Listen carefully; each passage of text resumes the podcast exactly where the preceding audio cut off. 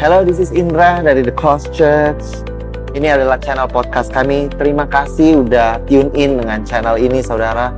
Kami berharap bahwa setiap message kami dapat membukakan lebih siapa Tuhan, saudara, dan Injil kasih karunia dan apa yang Yesus sudah lakukan di kayu salib kiranya membebaskan kehidupan saudara di dalam nama Yesus. Enjoy the message. God bless you.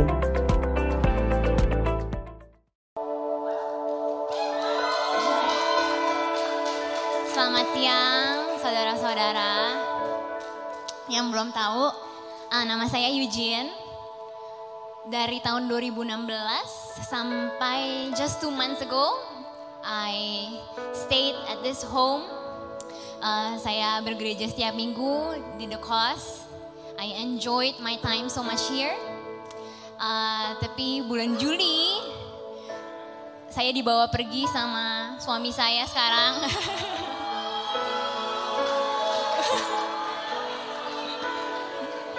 To Sydney, we just got married, uh,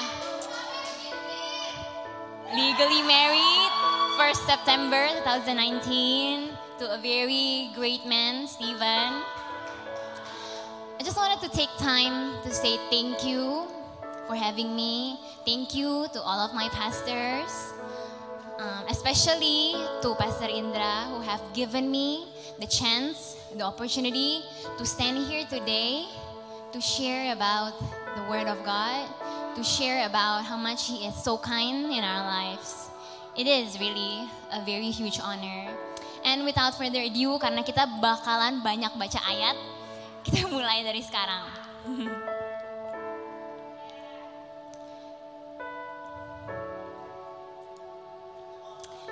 Pada zaman para hakim memerintah, ada kelaparan di tanah Israel.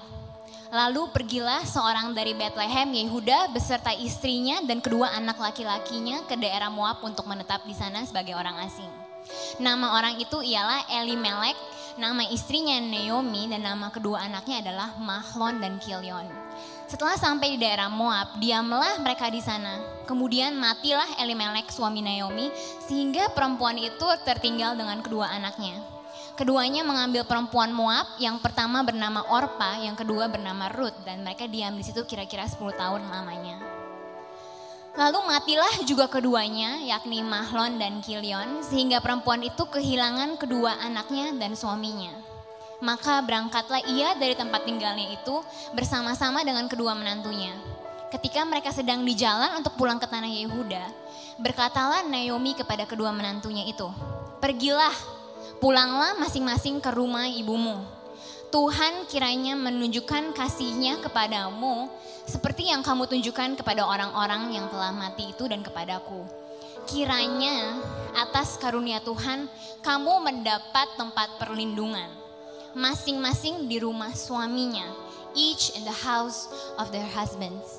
Lalu diciumlahnya mereka, tetapi mereka menangis dengan suara keras. What Naomi is basically saying here is that, ayo uh, Ruth dan Orpa, ayo kamu menikah lagi. May you find protection, may you find peace in the house of a husband. Untuk mengerti arti doa Naomi, kita harus melihat terlebih dahulu tentang situasi kehidupan seorang perempuan pada zaman itu, apalagi seorang janda. Status perempuan sebelum perjanjian baru, status perempuan before Jesus came was not very good. Only after Jesus came in the New Testament, He came and lifted up the status of a woman. He treated them with honor, with love, with dignity, like how He treats uh, Mary, like how He treats Martha, like how He treated the woman at the well at John four. But then before Jesus came into in flesh, the Old Testament says that women are very poorly treated. Seorang istri di zaman itu adalah bagian dari harta seorang suami. Mereka tidak memiliki banyak hal. Mereka tidak bisa mewarisi harta suaminya. The word translated widow re, uh, refers, gives the connotation of helplessness, ketidakberdayaan, abandonment, pengabaian, kesepian, loneliness.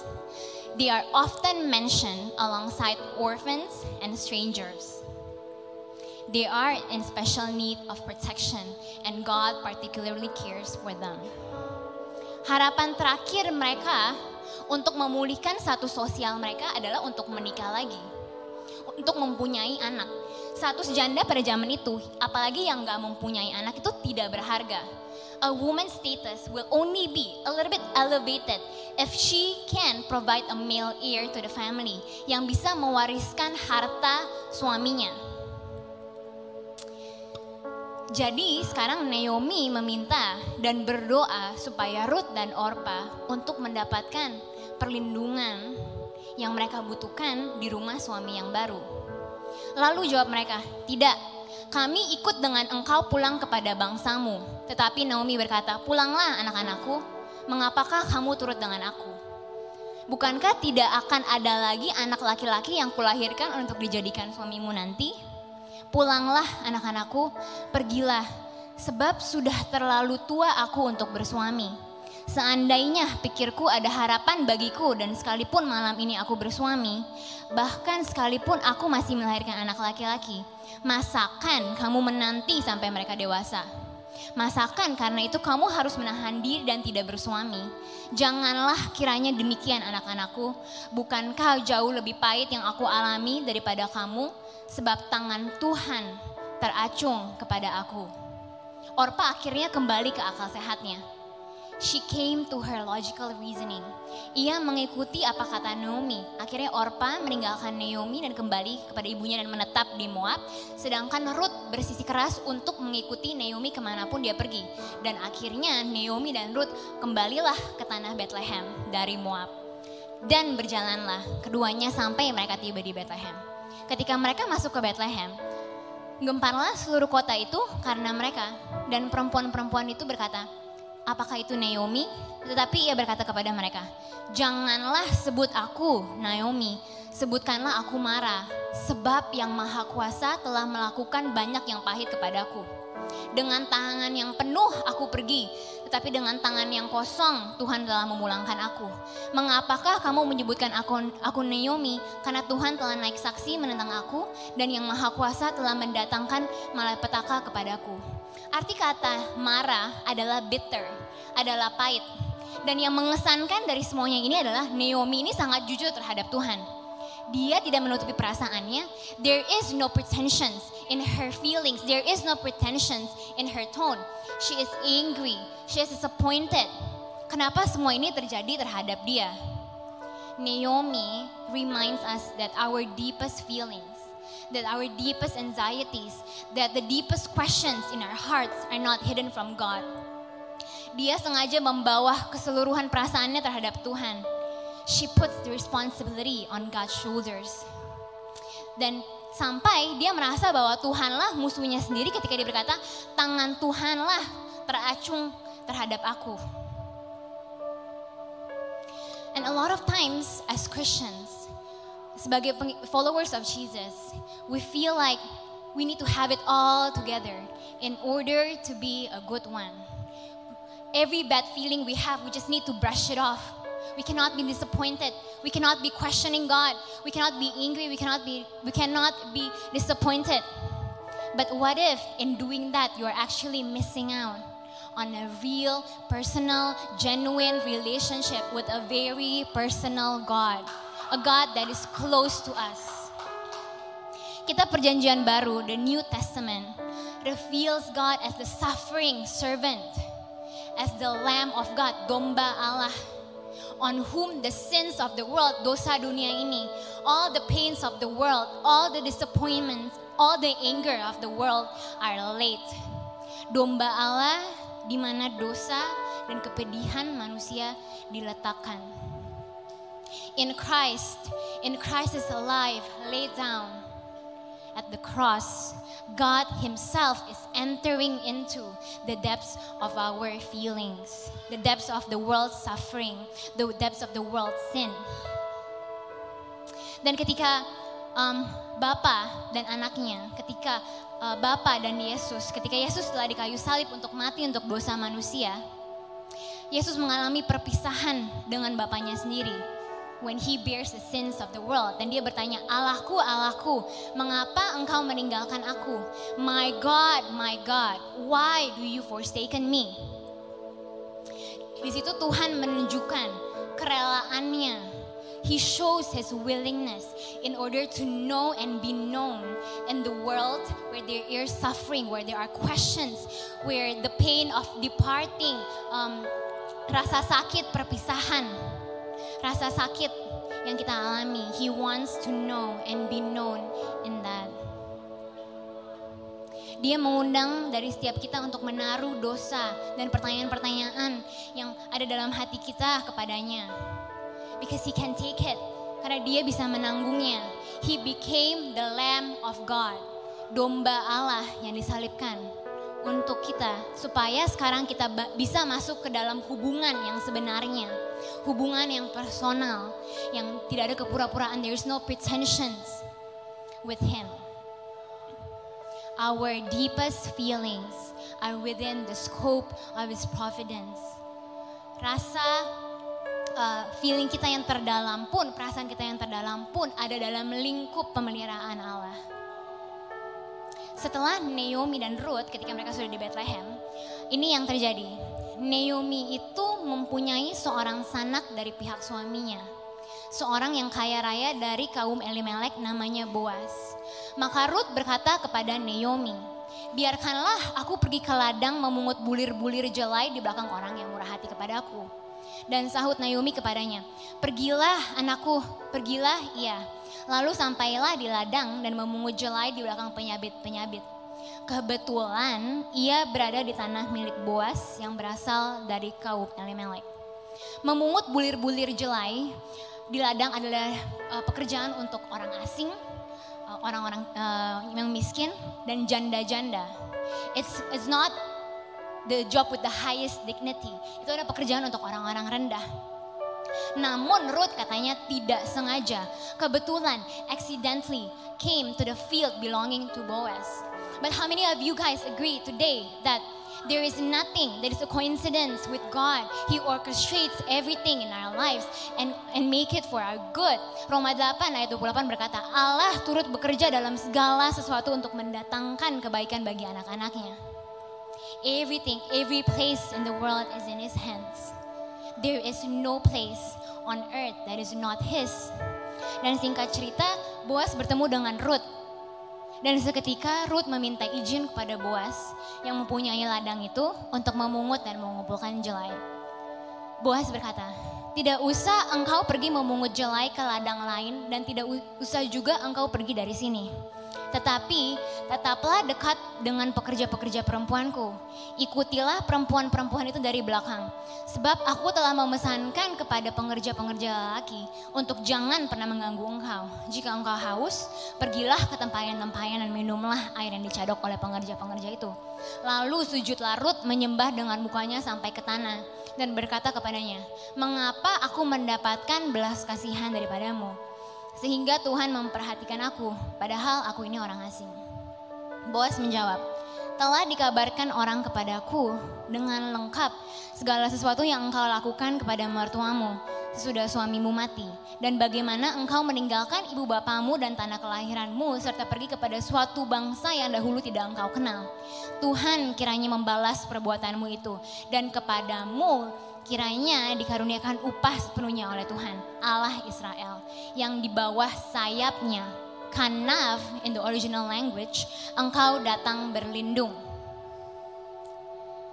It is a very noble thing to hide under the refuge of God, under the kanaf of God, under the wings of God. Ruth bisa saja, what's most logical, bisa saja dia menetap di Moab dan mencari suami yang baru di sana. Tetapi she follows Naomi wherever that Naomi goes. Naomi ini sekarang ini miskin, husbandless, tidak bisa mempunyai anak pula. Tetapi Ruth memutuskan untuk berlindung, bukan di hal-hal dengan apa yang dia bisa lihat, apa yang dunia ini bisa beri, tapi dia memilih untuk berlindung under the wings of God, under the refuge of God. Ketika sudah waktu makan, berkatalah Boaz kepadanya, datanglah kemari, makanlah roti ini dan celupkanlah suapmu ke dalam cuka ini. Lalu duduklah ia di sisi penyabit-penyabit itu. Dan Boaz menunjukkan, mengunjukkan berti gandum kepadanya. Makanlah Ruth sampai kenyang, bahkan ada sisanya. So she sat beside the reapers, and he passed to her the parched grain, and she ate until she was satisfied, and she had some left over. Ada penyediaan yang lebih ketika saudara dan saya berlindung di bawah sayap Tuhan. Ada penyediaan yang lebih bagi Ruth when she hides under the wings of God. Siapa di sini yang kasih Ruth makan? It's Boaz. Maybe some of you know, maybe you didn't, that Boaz in the Old Testament is the type of Christ. Boaz is the foreshadow of Jesus. He is the symbol, sim, symbol dari Yesus. And every commentaries and every research has shown that he indeed is a type of Christ. Ingat waktu Yesus memberi makan, ini salah satu contohnya. Dan mereka semuanya makan sampai kenyang. Matius lima belas ayat tiga puluh tujuh. Kemudian orang mengumpulkan potongan-potongan roti yang sisa. Next. Tujuh bakul penuh. This is when Jesus fed the five thousand people. They all ate and were satisfied. Afterward, the disciples picked up seven baskets full of broken pieces that were left over. This is a love that is generous. Inilah kasih yang murah hati. Kasih yang murah hati tidak puas hanya memberikan apa yang saudara butuhkan. Kasih yang murah hati, hatinya ingin memberi apa yang uh, apa yang saudara mau, berlebih dan berlebih dan berlebih. Lebih dari apa yang Ruth butuhkan. Lebih dari apa yang Ruth butuhkan, apa yang Ruth dapatkan. Setelah ia bangun untuk memungut pula, maka Boaz memerintahkan kepada pengerja-pengerjanya. Dari antara berkas-berkas itu pun, can I have the next slide? Ia boleh memungut, janganlah ia diganggu. Bahkan haruslah kamu dengan sengaja menarik sedikit-sedikit dari onggokan jelai itu untuk dia dan meninggalkannya supaya dipungutnya. Janganlah berlaku kasar terhadap dia, maka ia memungut di ladang sampai petang, lalu ia mengirik yang dipungutnya itu dan ada kira-kira seefa jelai banyaknya. Dan sampai Ruth bisa membawa itu pulang kepada Naomi, her mother-in-law. But then there's something to highlight here. Di sini dibilang Boaz sengaja menyuruh pekerjanya untuk menarik uh, menarik sedikit-sedikit dari onggokan jelai itu. Hukumnya adalah memungut jelai itu adalah jelai-jelai yang tidak sengaja jatuh oleh pekerja-pekerja itu adalah orang, apa yang orang-orang miskin dan janda-janda dan strangers bisa ambil. Apa yang tidak sengaja itulah yang boleh dipungut. Tapi di sini dibilang Boaz menyuruh pekerjanya untuk sengaja. Kenapa? Because his heart for you, hati Boaz untuk Ruth adalah supaya Ruth mendapatkan lebih, lebih dari apa yang dia butuhkan. Apa yang Boaz lakukan sama seperti our Jesus yang dapat melakukan jauh lebih banyak, next slide, daripada yang kita doakan atau pikirkan. Our God is able to do far more abundantly than all that we can ever ask, than all that we can ever dream of, than all that we can ever think, than all that we can ever expect from Him. Ketika saudara berpikir, hey, this is my portion in life, saya hanya berhak untuk mendapatkan segini saja Tuhan. But God says no. This is why it is called amazing grace. Because what I give to you is far more abundantly than what you deserve, than what you expect, than what you can ever think of. Waktu Boaz berbicara tentang uh, blessed are you Ruth, diberkatilah engkau uh, Ruth, ketika engkau uh, take refuge in the wing of God. Apa sih maksudnya berlindung di bawah sayap Tuhan? What is it? What does it mean when you take refuge in the kanaf of God? Ezekiel enam belas ayat delapan berkata, serta aku lalu dan perlihatlah aku akan engkau. Sesungguhnya umurmu sudah sampai pada masa balik, maka aku pun mengembangkan sayapku, kanaf. di atasmu dan menudungi ketelanjanganmu, dan aku pun bersumpah setia kepadamu, dan aku masuklah janji dengan dikau, demikianlah firman Tuhan Allah, maka demikian engkau telah menjadi milikku. Then I passed by you and saw you, and behold, you were at the time for love, so I spread my wing over you and covered your nakedness. I also swore to you and entered into a covenant with you, so that you became mine, declares the Lord God. Sayap Tuhan, kanaf, the wings of God talks about refuge. Uh, ketika uh, Naomi berkata berlindung, this is what it meant, berlindung di bawah sayap Tuhan. It talks about covering, it talks about safety, it talks about protection. Menge- tapi mengembangkan sayap Tuhan di Ezekiel talks about to take wife, to marry, marriage, when God entered into a covenant with his people. Sama seperti di pernikahan, in a, in a wedding, in a marriage, there will be a covenant, promises made. Dan Tuhan, when he spreads his wings, ketika dia mengembangkan sayapnya di atas kita, dia bersumpah setia kepada kita, dan dia masuklah janji dengan kita. So, wings, to take refuge in the wings of God talks about protection, it talks about covering, it also talks about to take wife, to marry, to promise for a lifetime to take care of you. It's a promise to be loyal to you, for richer, for poorer, in health or in sickness. He is there for you. He makes a lifetime of promises to you. He makes a covenant with you. Dan sekarang kita kembali ke cerita Naomi dan Ruth ketika Naomi bertanya, "Anakku, apakah tidak ada baiknya jika aku mencari tempat perlindungan bagimu supaya engkau berbahagia? My daughter, should I not seek protection for you that it may be well with you?" Maka sekarang bukankah Boaz yang pengerja-pengerjanya perempuan telah kau temani itu adalah sanak atau keluarga kita? Dia pada malam ini menampi jelai di tempat mengirikan. Take note bahwa maksud Naomi at this time adalah ia ingin untuk ada seorang pria yang bisa menikahi Ruth, so that Ruth would get protection, supaya Ruth dapat berlindung. Singkat cerita, Naomi meminta Ruth untuk pergi menghampiri Boaz. Setelah Boaz habis makan dan minum dan hatinya gembira, datanglah ia untuk membaringkan diri tidur pada ujung timbunan jela itu. Kemudian datanglah perempuan itu dekat dengan diam-diam, disingkapkannya lah selimut dari kaki Boaz dan berbaringlah ia di situ. Pada waktu tengah malam dengan terkejut terjagalah orang itu, lalu meraba-raba ke sekelilingnya, dan ternyata ada seorang perempuan berbaring di sebelah kakinya. Bertanyalah ia, "Siapakah engkau ini?" Jawabnya, "Aku Ruth, hambamu. Kembangkanlah kiranya sayapmu, kanaf, over your servant. For you are a kinsman redeemer. For you are my family redeemer." Sama seperti di Ezekiel tadi, Ruth meminta Boaz untuk mengembangkan sayapnya melindungi Ruth. Dengan ini Ruth is actually asking a very crucial question. "Hey Boaz, will you uh, protect me? Hey Boaz, will you um, take care of me? Boaz, will you marry me?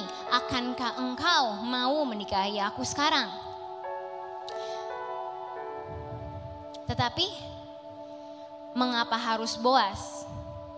Why Boaz? Karena Boaz adalah keluarga dari Ruth.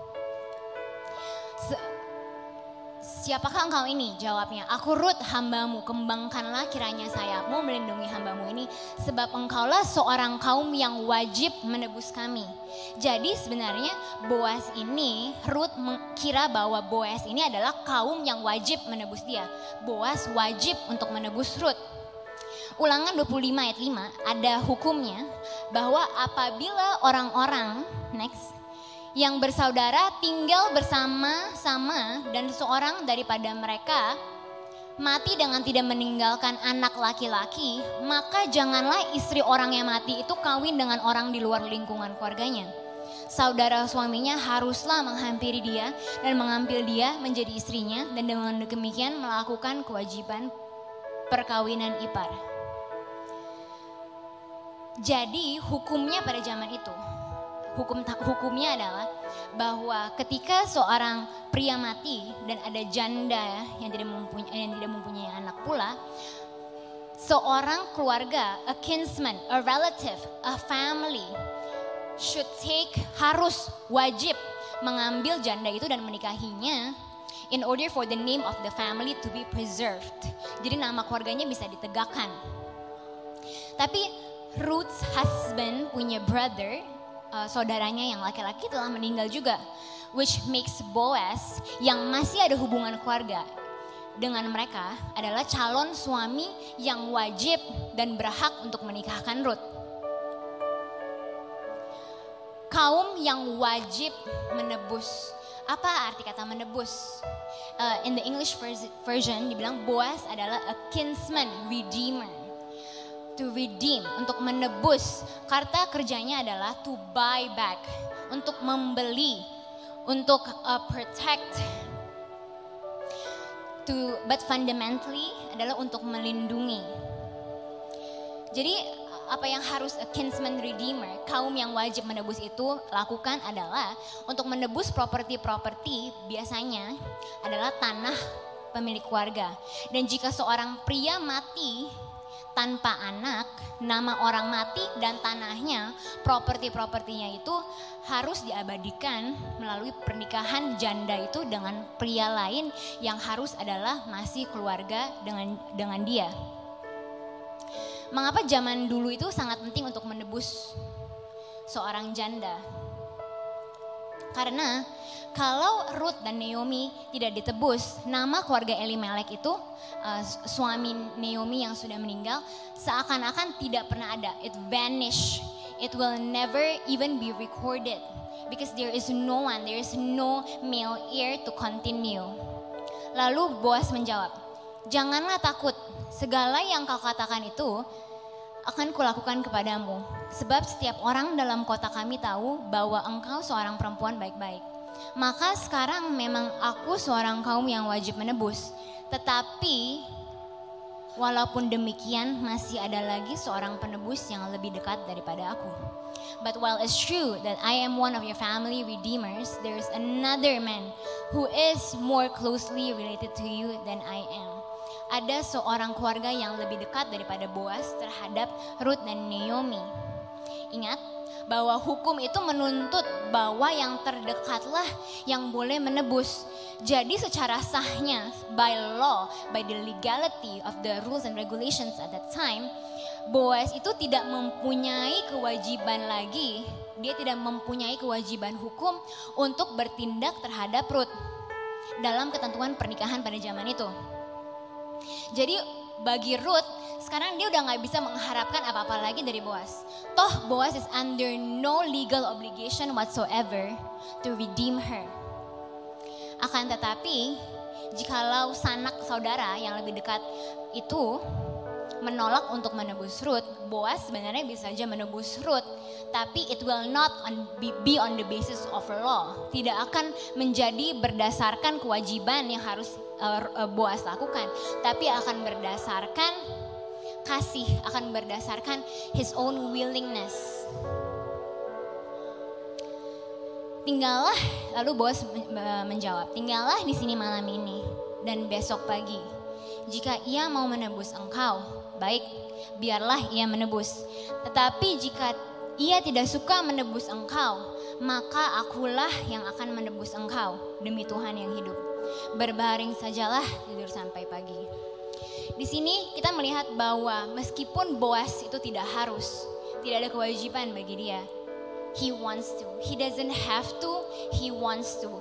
Jesus doesn't have to. He wants to. Fast forward ketika Boaz bertemu dengan sanak saudara yang lebih dekat hubungannya, to Ruth, the family nearer than him. Um, this is what it says.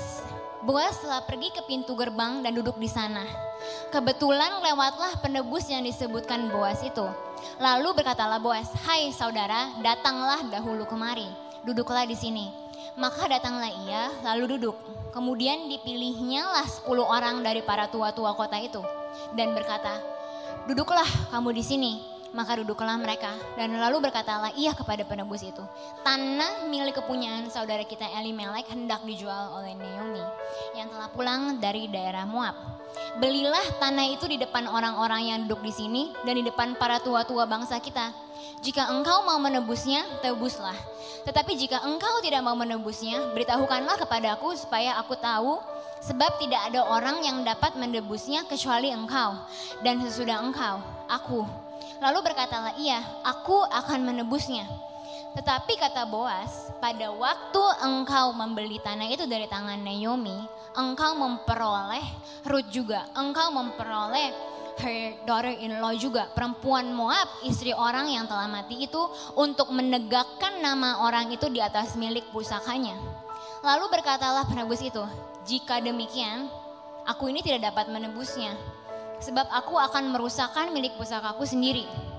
Aku mengharap engkau menebus apa yang harusnya aku tebus, sebab aku tidak dapat menebusnya." Why is this change of um, opinion so sudden? Kenapa si uh, this family redeemer mengubah pikirannya dengan sangat cepat? Di ayat empat dia bilang, "Oke, okay, aku akan menebusnya," ketika Boaz berbicara soal tanah. Tetapi ketika di ayat yang kelima, dia dengan sangat cepat mengubah pikirannya. Ketika Boaz bilang, "Enggak, bukan. Bukan yang kau tebus, bukanlah hanya tanah itu, tapi melainkan Ruth juga." Kenapa? Karena dia tahu bahwa Naomi itu telah umurnya sudah lewat untuk memiliki keturunan. Dan dari segi sudut hukum, dia tidak akan harus menikahi Naomi, namun hanya menebus propertinya Naomi. A quick question, am I, my time is up soon? Oke. Okay. Karena dia tahu bahwa Naomi itu sudah lewat umurnya untuk memiliki keturunan. Dia tidak akan harus menikahi Naomi, namun ha, hanya harus menebus propertinya. Untuk membeli tanah dia bisa. Karena itu menguntungkan baginya.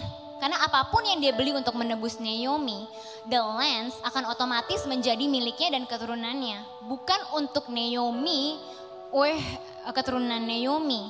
Karena Naomi juga sebentar lagi udah meninggal.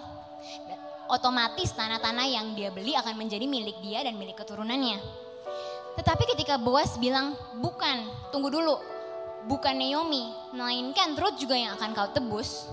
Dia tiba-tiba berkata, "Aduh, aku I am not willing to redeem uh, Ruth too."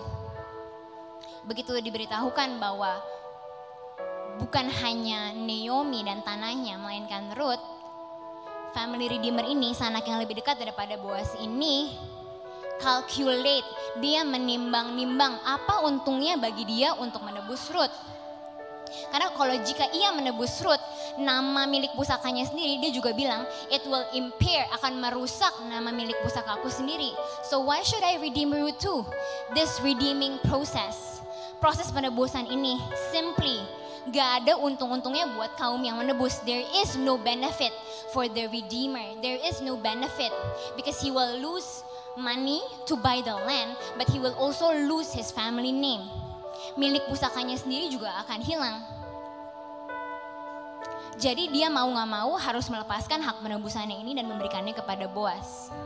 Karena setelah menghitung-hitung harganya dan keuntungannya dan timbal balik bagi dia, dia melihat lebih banyak ruginya dan dia sudah bulat. Dan hak penebusan itu diberikan kepada Boaz. Kemudian berkatalah Boaz kepada para tua-tua dan kepada semua orang di situ, "Kamulah pada hari ini menjadi saksi bahwa segala milik Elimelek dan segala milik Kilion dan Mahlon aku beli dari tangan Naomi. Juga Ruth perempuan Moab itu, istri Mahlon, aku peroleh menjadi istriku untuk menegakkan nama orang yang telah mati itu di atas milik pusakanya. Demikianlah nama orang itu tidak akan lenyap dari antara saudara-saudaranya dan dari antara warga kota. Kamulah pada hari ini menjadi saksi." What is Boaz thinking? Apa yang ada di pikiran Boaz sampai dia rela mau menebus Ruth? As we know, untuk kaum penebus ini, the redeeming process, there is no gain whatsoever. Tidak ada untungnya, hanya rugi. Karena dari awal Boaz pun sudah bilang, hey Ruth, kalau nggak ada yang mau menebus kamu, aku yang akan menebus kamu. Karena Boaz ini tidak ingin tanahnya. Boaz mau Ruth. Apa yang family redeemer ini sees as an obligation, kewajiban, kewajiban dari hukum, by the legality. Boaz sees that as an act of love. Apa yang family member harusnya menebus Ruth melihat sebagai harga yang sangat besar, a cost that he needs to shoulder by himself, Boaz lihat sebagai sangat berharga, sebagai pribadi yang sangat berharga. Does this ring a bell? Does this remind you of someone? Can I have the next slide? The nearer family redeemer represents the law. By law, he needs to, he has to redeem a root. Itu adalah kewajiban bagi dia, seperti tertulis di Ulangan dua puluh lima ayat lima. Tetapi Boaz, a type of Christ, our a, a, a symbol of Jesus, because of love, he wants you, he wants the person. So he doesn't think that it's a cost to bear up.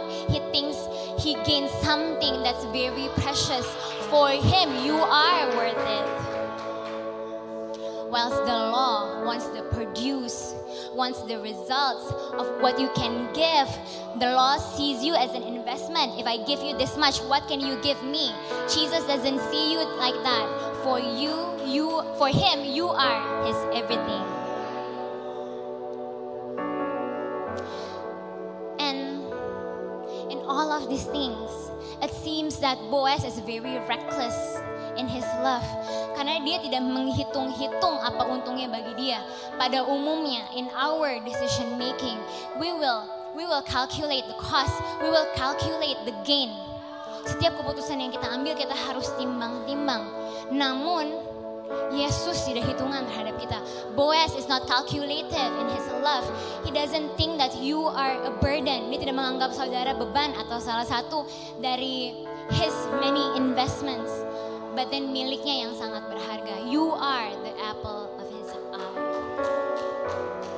What the law doesn't have the willingness and power to fulfill, only true love can. What the law, what the legality of the rules and regulations of today's age has no power to help you, Jesus, our heavenly Boaz, wants you, will help you, because for him, you are what matters most. Lalu Boaz mengambil Ruth dan perempuan itu menjadi istrinya. This is uh, the ending. I love, love this part. Karena ingat ketika Ruth secara halus meminta Boaz untuk menikahinya, dia berkata, kembangkanlah kiranya sayapmu, kanaf melindungi hambamu ini. Sebab engkaulah seorang kaum yang wajib menebus kami. Sekarang fast forward to the end of the chapter, in chapter four, Ruth akhirnya dinikahi oleh Boaz. Ruth ada di bawah perlindungan sayap seorang penebus, seorang Boaz. Tapi bukan karena kewajiban, bukan karena hukum, but because of the willingness that love in Boaz's heart can give. Bukan karena Boaz harus, tapi karena Boaz sayang, karena Boaz cinta. Seperti Yesus yang mengambil kita sebagai mempelai wanita, he chose us to be his beloved. He wants to be our family redeemer. And he redeems with an outstretched arms, arms wide open for us on the cross. Dengan tangan terlentang, dia membeli kita, dia menebus kita. He spreads his wings over us, just like in Ezekiel enam belas ayat delapan. Serta aku lalu dan terlihatlah aku akan engkau. Sesungguhnya umurmu sudah sampai pada masa balik. Maka aku pun mengembangkan sayapku atasmu dan menudungilah ketelanjanganmu. Dan aku pun bersumpah setia kepadamu dan aku masuklah janji dengan dikau. Demikianlah firman Tuhan Allah, maka demikian engkau telah menjadi aku punya.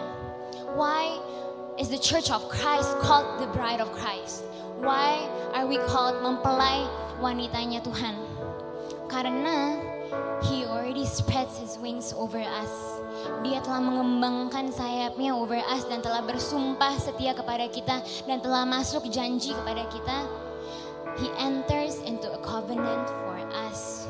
When He went to the cross, He said, I wanted to protect you. I want to cover you.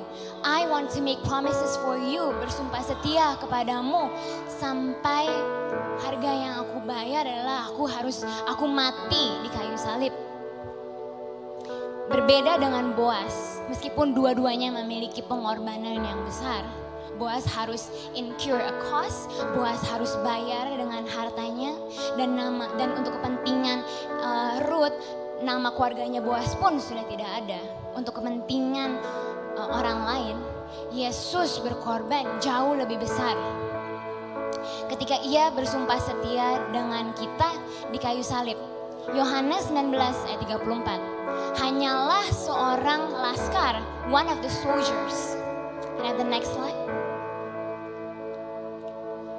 Menikam rusuk Yesus dengan tombaknya, maka sekejap itu juga mengalir keluar darah dengan air. What Boaz pays and the story is not comparable to what our Jesus had paid for us.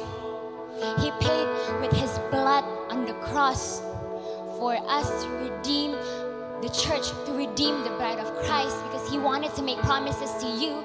He wanted to, to, to, to untuk bersumpah setia untuk selalu bersama dengan engkau. Does it remind you of something? The first marriage in the Bible, pernikahan pertama antara the first human, which is Adam and Eve, Adam dan Hawa, seems also very similar because the Bible is consistent. Jesus is consistent. Kejadian dua ayat dua puluh satu. Lalu Tuhan Allah membuat manusia itu tidur nyenyak. Ketika ia tidur, Tuhan Allah mengambil salah satu rusuk daripadanya, lalu menutup tempat itu dengan daging.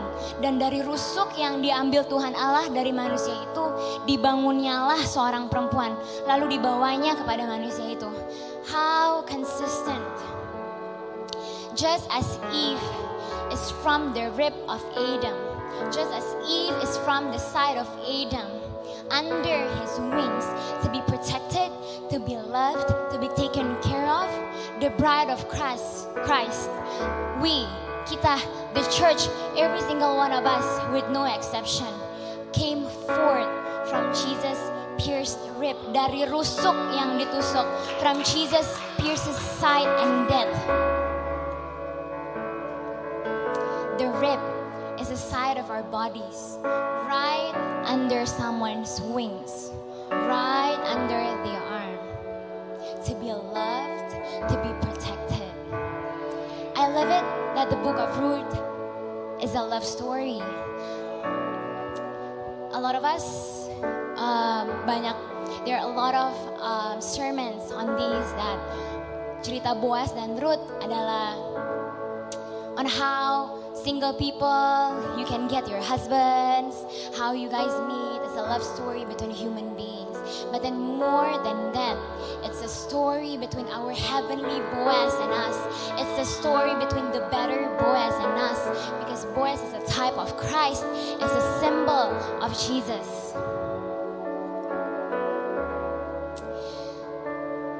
Seorang penebus akan menebus seperti Boaz.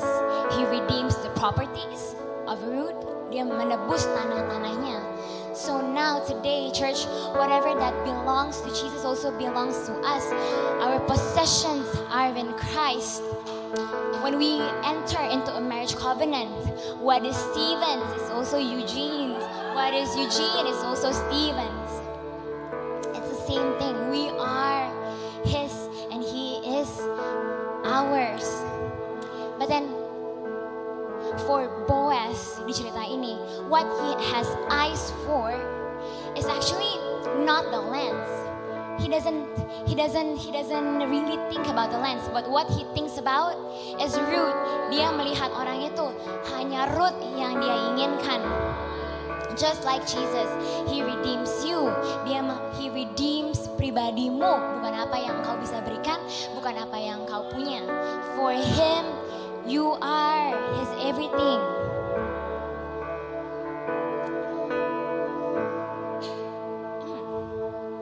Mungkin bagi orang lain, how they see you is the same thing like what the family redeemer yang gak jadi untuk menebus Ruth itu melihat engkau.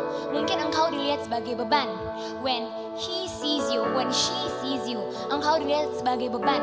Ketika engkau dilihat, engkau hanya sebagai investment. Hey, I have given this to you.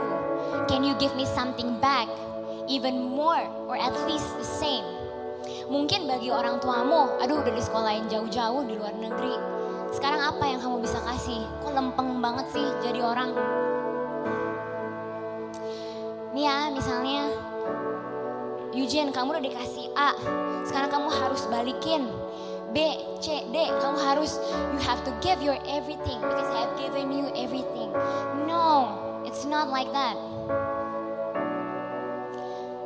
Atau mungkin kalian berpikir bahwa in life or maybe at church, in your ministry, you have been so blessed by the people who blessed you. And then you feel bad, you feel guilty because there is so little contribution you can give.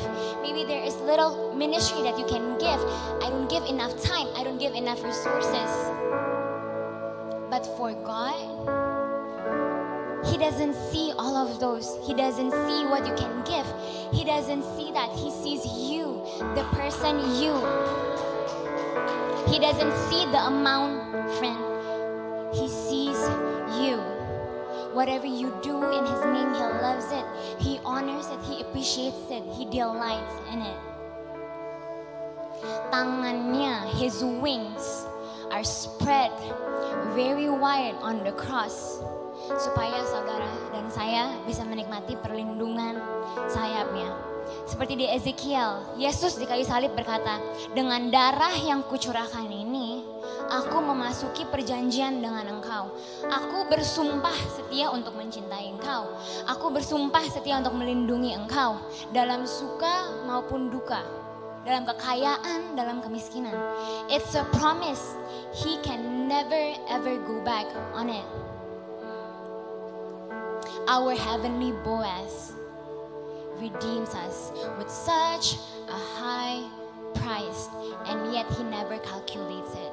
He thinks you are worth it, friends. He thinks you are worth dying for. He doesn't have to. He he wants to. Dia tidak harus. There's no law that binds him to it, but because His overflowing love to you, for God so loves the world. And let us pray, church. Thank you, God, for today. We thank you, God, that our deepest feelings are within your provision, God. We thank you that today we are safe under your wings, God. We are safe because you have vowed, you have promised to love us, to protect us. There is nothing that we can ever do. There is nothing that we can ever do wrong to undo your vow, God, to undo your promises. Because your covenant, because your promise is blood strong. It is paid by the precious blood of Jesus Christ. And today, God, we pray that we will go home knowing how much we are precious, how much you love us, how much Tuhan engkau tidak pernah, you are not calculative in your love. You don't see us as an investment, God, but you see us, God, as the one that you love, God. You desire us, you desire only the presence of your beloved. And in Jesus' name, we all say amen. You are my everything, Jesus Christ, you are my one desire, Lord, my only cry to know.